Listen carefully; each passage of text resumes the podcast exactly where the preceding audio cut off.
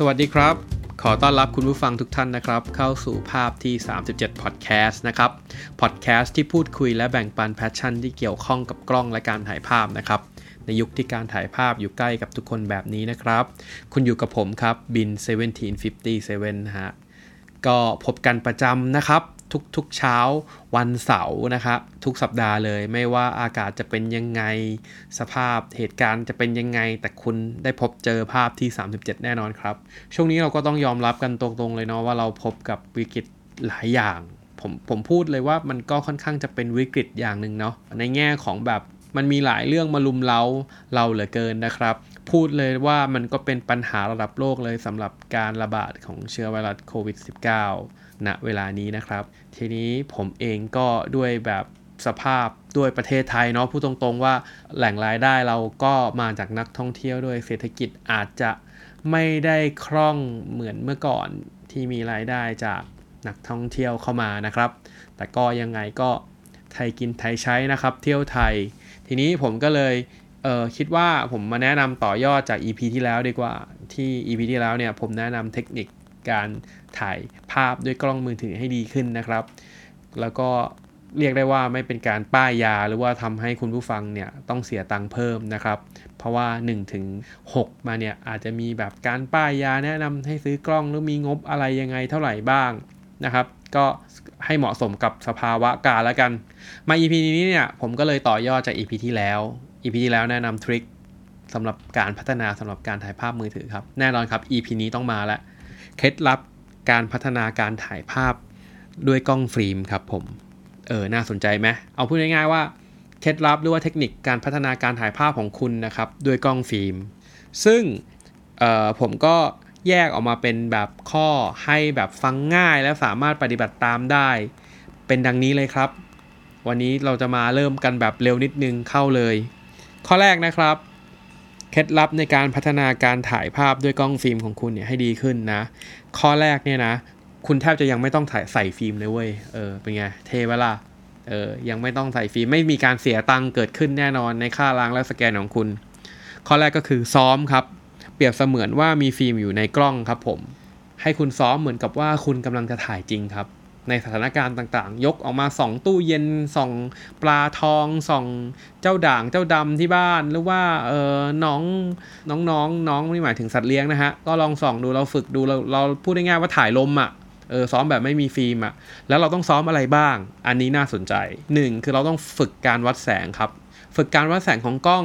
ว่าเออถ้าสมมุติว่าเราเป็นกล้องที่ สามารถฝึกได้นะครับ เช่นเป็นกล้อง SLR หรือว่ากล้องต่างๆ ส่วนใหญ่นะ ผมคิดว่ามันสามารถจำลองการใส่ฟิล์มเข้าไปได้ชัตเตอร์มันจะยังคงทำงานอยู่ ถ้าเป็นกล้องแบบ full manual หรือไม่ก็ถ้าสมมุติว่าเป็นกล้องแบบ compact ก็ยังฝึกได้อะเอาเป็นกล้องแบบ manual หมดเลยทุกอย่างรายการคุณฝึกวัดแสงครับ อันนี้สำคัญมาก คุณต้องดูว่าแบบเฮ้ยถ้าเรา point ไปตรงนี้แสงมันค่าเท่าไหร่ พอฝึกวัดแสงเสร็จเนี่ยสิ่งที่ควบคู่กันมากับวัดแสงก็คือการปรับค่าต่างๆ เช่น ปรับค่ารูรับแสง ลองฝึกหมุนรูรับแสงที่เลนส์ดูวงแหวนที่เลนส์ดูครับ ปรับให้คล่องให้ชำนาญ ต่อมาก็ฝึกการโฟกัสครับผม ฝึกการโฟกัสผมว่ามันสนุกนะ มันจะแบบว่าเราต้องจินตนาการอะว่าปลายทางมันจะออกมายังไง หนอกว่าเราต้องจินตนาการแสงอย่างนี้อะไรอย่างนี้ปุ๊บปุ๊บเราก็จินตนาการเราก็ซ้อมไปหยิบกล้องมาส่องเพดานส่องอะไรก็ว่าไปฝึกโฟกัสไปครับ ขึ้นชัตเตอร์ปุ๊บกดถ่ายป้างเลย เราก็จะได้ 2 อย่างละฝึกวัดแสงฝึกโฟกัสที่สำคัญที่สุด อันนี้กล้องทุกประเภทสามารถฝึกได้ ฝึกคอมโพสิชันครับ ก็หมายความว่าฝึกว่าเราจัดวางองค์ประกอบภาพยังไง เฟรมภาพให้ได้ โดยที่เราไม่จำเป็นต้องใส่ฟิล์มครับ ผมว่ามันท้าทายดีนะ มันสนุกมันจินตนาการดีอะสมมุติว่าถ้าคุณฝึกแล้วพร้อมแล้วหยิบฟิล์มมาใส่ลองถ่ายเลย เออ อะไรอย่างเงี้ย ผมคิดว่าไม่ต้องออกไปไหนด้วยถ่ายสิ่งใกล้ ๆ ตัวในบ้านเนี่ย มันก็เป็นการพัฒนาฝีมือของเราเหมือนกันนะครับ เพื่อที่พร้อมที่จะไปเจอกับสถานการณ์จริงเวลาเราต้องไปเที่ยวในที่ที่แบบแสงน้อยหรือว่าขับขันขับขัน ก็เป็นการฝึก 3 อย่างเข้าด้วยกัน แต่ผมคิดว่าน่าจะรวมเป็นข้อเดียวก็คือซ้อม ซ้อมให้มันเหมือนกับสถานการณ์จริง เทคนิคอันที่2นะครับ อย่าเปลี่ยนอุปกรณ์บ่อย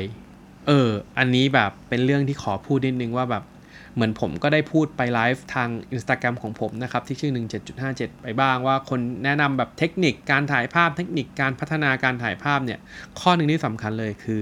ที่ผมก็บอกก็ย้ำเสมอนะครับ ว่าอย่าเปลี่ยนอุปกรณ์บ่อย ให้เราใช้กล้องตัวเนี้ย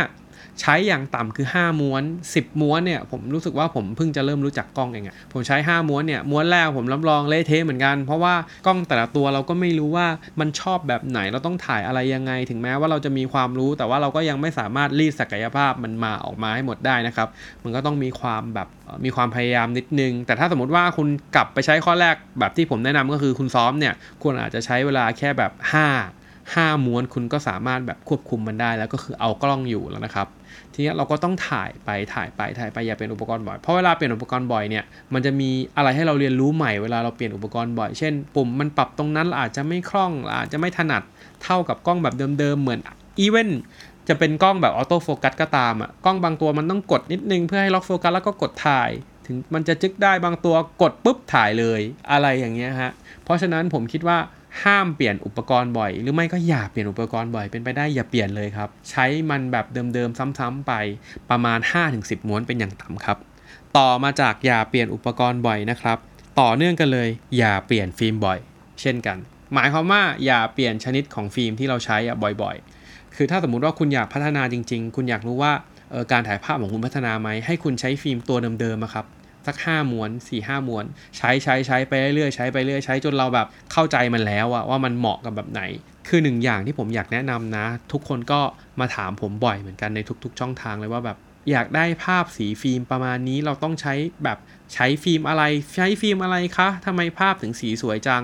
อันนี้ต้องบอกเลยนะครับว่ามันไม่ได้อยู่แค่ฟิล์มที่ฟิล์มอย่างเดียวนะอยู่ที่ฟิล์ม อยู่ที่กล้อง อยู่ที่เลนส์และอยู่ที่แสงครับ เพราะฉะนั้นถ้าคุณถ้าสมมุติว่ามันเหมือนกันหมดทุกอย่างอะคุณได้ภาพแบบที่คุณเห็นแน่นอน แต่ถ้ามีอย่างใดอย่างหนึ่งไม่เหมือนกันเนี่ยมันก็แย่แล้วมันก็ภาพออกมาปลายทางก็จะไม่เหมือนกัน ฟิล์มบางฟิล์มแบบโทนออกแดงโทนออกม่วง ก็เนื่องจากสภาพแสงตอนนั้น มันเป็นสีนั้นๆนะครับผมอันนี้ขออธิบายให้กระจ่างเลย เพราะว่าสมมุติว่าเราใช้กล้อง Nikon เอ่อ Nikon FM2 บวกกับเลนส์50 1.4 ถ่ายใช้ฟิล์มตัวเดิม ถ่ายในระยะเวลาเดียวกันอย่างเงี้ย กับเราเปลี่ยนเป็นเลนส์50 1.2 แต่กล้องตัวเดิมฟิล์มตัวเดิมหน้าภาพก็ไม่เหมือนกันอีก เห็นไหม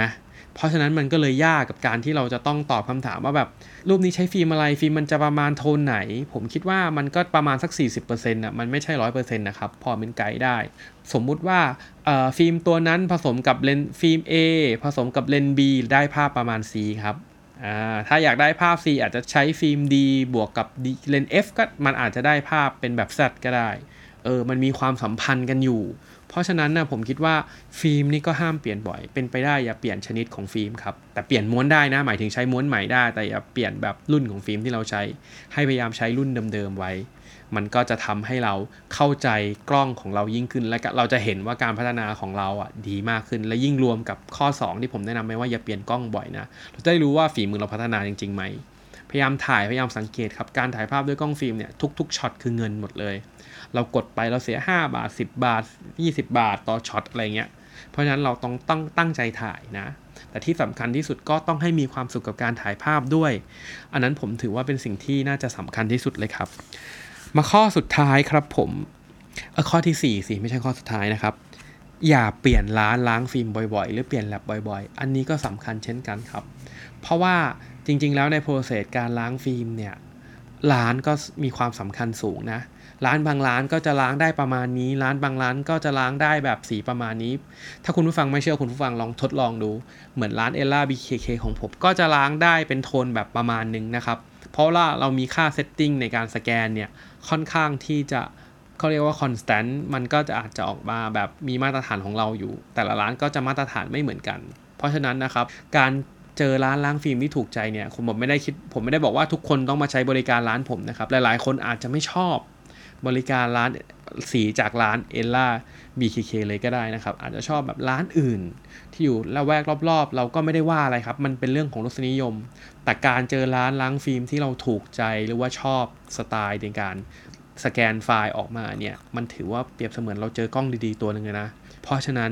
ให้คุณพยายามกลับไปใช้ร้านเดิมครับ ถึงแม้ว่าคนอื่นจะสแกนหรือว่าอะไรอย่างนี้สแกนพนักงานเปลี่ยน แต่ผมคิดว่าเขาร้านแต่ละร้านมันต้องมีมาตรฐานระดับหนึ่งแหละ หรือไม่ก็ลองแวะมาที่เอลาบีเคได้เลยนะครับผมยินดีต้อนรับทุกท่านนะครับ มาถึงข้อที่ 4 แล้วใช้แลบล้างฟิล์มเจ้าประจำนะ ไม่พยายามเปลี่ยนบ่อยๆ ข้อที่ 5 อันนี้ก็สำคัญครับ ถือว่าเป็นกุญแจของการพัฒนาการถ่ายภาพเลย นั่นก็คือ เราต้องมีความอดทนแล้วก็สนุกกับมันครับ ทุกสิ่งทุกอย่างมันต้องการฝึกคนครับเหมือนคนเราเกิดมาเนี่ยเราก็ยังไม่สามารถแบบเกิดมาแล้ววิ่งได้เลย เราก็ต้องคลานก่อนเนาะค่อยๆเดินไปตาม step นะครับ ทีเนี้ยผมคิดว่าปลายทางทุกคนสามารถถ่ายภาพได้ดีในระดับหนึ่งในระดับที่ทุกคนไปถึงแน่นอนครับ แต่ระหว่างทางเราควรมีความสุขด้วย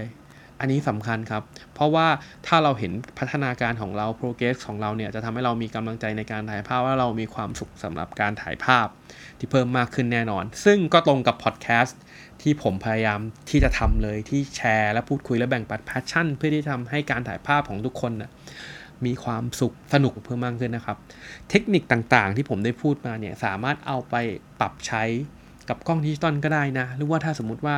มีคนแบบคอมเมนต์มาจริงๆ ว่าอยากได้เทคนิคในการพัฒนาสำหรับการถ่ายภาพกล้องด้วยกล้องดิจิตอลเนี่ยก็แนะนำมาได้เดี๋ยวผมก็จะแบบ recap หรือพูดใหม่อีก EP หนึ่งก็ไม่มีปัญหาครับ หรือว่าจะไลฟ์ไปสักตอนหนึ่งเลย ก็ประมาณนี้นะครับ 5 ข้อเราเริ่มจาก1นะครับคือซ้อม ก็คือซ้อมปรับรูรับแสงซ้อมวัดแสงซ้อมโฟกัส composition 2ก็คืออย่าเปลี่ยนเลนส์หรือว่ากล้องบ่อย อุปกรณ์บ่อยที่เราใช้บ่อยๆเนี่ยสามเราไม่เปลี่ยนฟิล์มบ่อยครับ ใช้ฟิล์มตัวเดิมๆ C พยายามหาแลบที่ถูกใจแล้วก็ใช้แล็บนั้นแล็บเดียวนะครับ 5. ความเพียรพยายามคือกุญแจทุกอย่างครับ ก็ 5 ข้อนะครับ ผมคิดว่าไม่สั้นไม่ยาวเกินไปสำหรับ EP นี้ ใครฟังไม่ทันก็ ง่ายและมันเป็นออนดีมาแล้วก็กลับไปฟังใหม่ฟังวนไปวนมา หรือถ้ามีคำถาม หรือว่าสงสัยอะไรยังไงก็สามารถถามผมได้ทาง Instagram หรือว่าทาง Facebook Fanpage 1757 ก็ได้นะฮะ หรือว่าที่ Instagram 17.57 ก็ได้ ใครได้ฟังพอดแคสต์ผมไปแล้วเนี่ย ก็เมนชั่นผมทางผ่านทางสตอรี่ของ Instagram มาก็ได้นะครับ ก็ถือว่า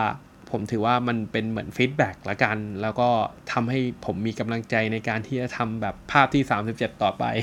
โอ้โห พูดซะยิ่งใหญ่เลย อะสำหรับใครที่ฟังมาถึงตอนนี้นะครับ ผมก็ต้องขอขอบคุณคุณผู้ฟังทุกท่านนะครับ ที่ติดตามภาพที่ 37 ในทุกช่องทางเลย ไม่ว่าจะเป็นทาง Spotify ทาง Apple Podcast หรือแม้แต่ทาง YouTube Channel ที่ชื่อว่า 17.57 ของผม ใครฟังแล้วฝากกด Subscribe ด้วยเนาะ ตอนนี้ก็มีวอกออกมาวอกของผมก็เป็น EP 5 ก็ตะลุยเยอรมัน ซึ่งสนุกลองเข้าไปดูได้ครับ ผมทำเองผมก็ยังรู้สึกว่าผมก็ก็ happy อะ มันมีความรู้อะไรแฝงอยู่ในนั้นนะครับ ลองไปดูแล้วพาไปเที่ยว K20 Museum ไปดูงานของโทมัสซาราเซโนซึ่งผมก็ชอบมาก ๆ เลย ก็ฝากไว้ด้วยแล้วกันนะครับ ที่สำคัญสำหรับคนไทยทุกคนเลยนะครับ ก็ดูแลรักษาสุขภาพ พยายามล้างมือ ต้องรู้จักป้องกันไว้ เราคิดว่าเราไม่ตื่นตระหนก แต่เราก็ต้องป้องกันไว้นะครับสำหรับเเชื้อโคโรนาไวรัสโควิด -19 เนี่ยก็ก็ผมก็เป็นห่วงจริง ๆ ก็ขอให้ทุกคนสามารถผ่านวิกฤตหรือว่าพวกเราเนี่ยชาวโลกทุกคนได้ผ่านวิกฤตครั้งนี้ไปได้นะครับ ก็สำหรับวันนี้ก็ต้องขอจบเพียงเท่านี้นะครับ ขอขอบคุณคุณผู้ฟังอีกครั้งนึงครับ แล้วพบกันใหม่วันเสาร์หน้าครับ ผม สวัสดีครับ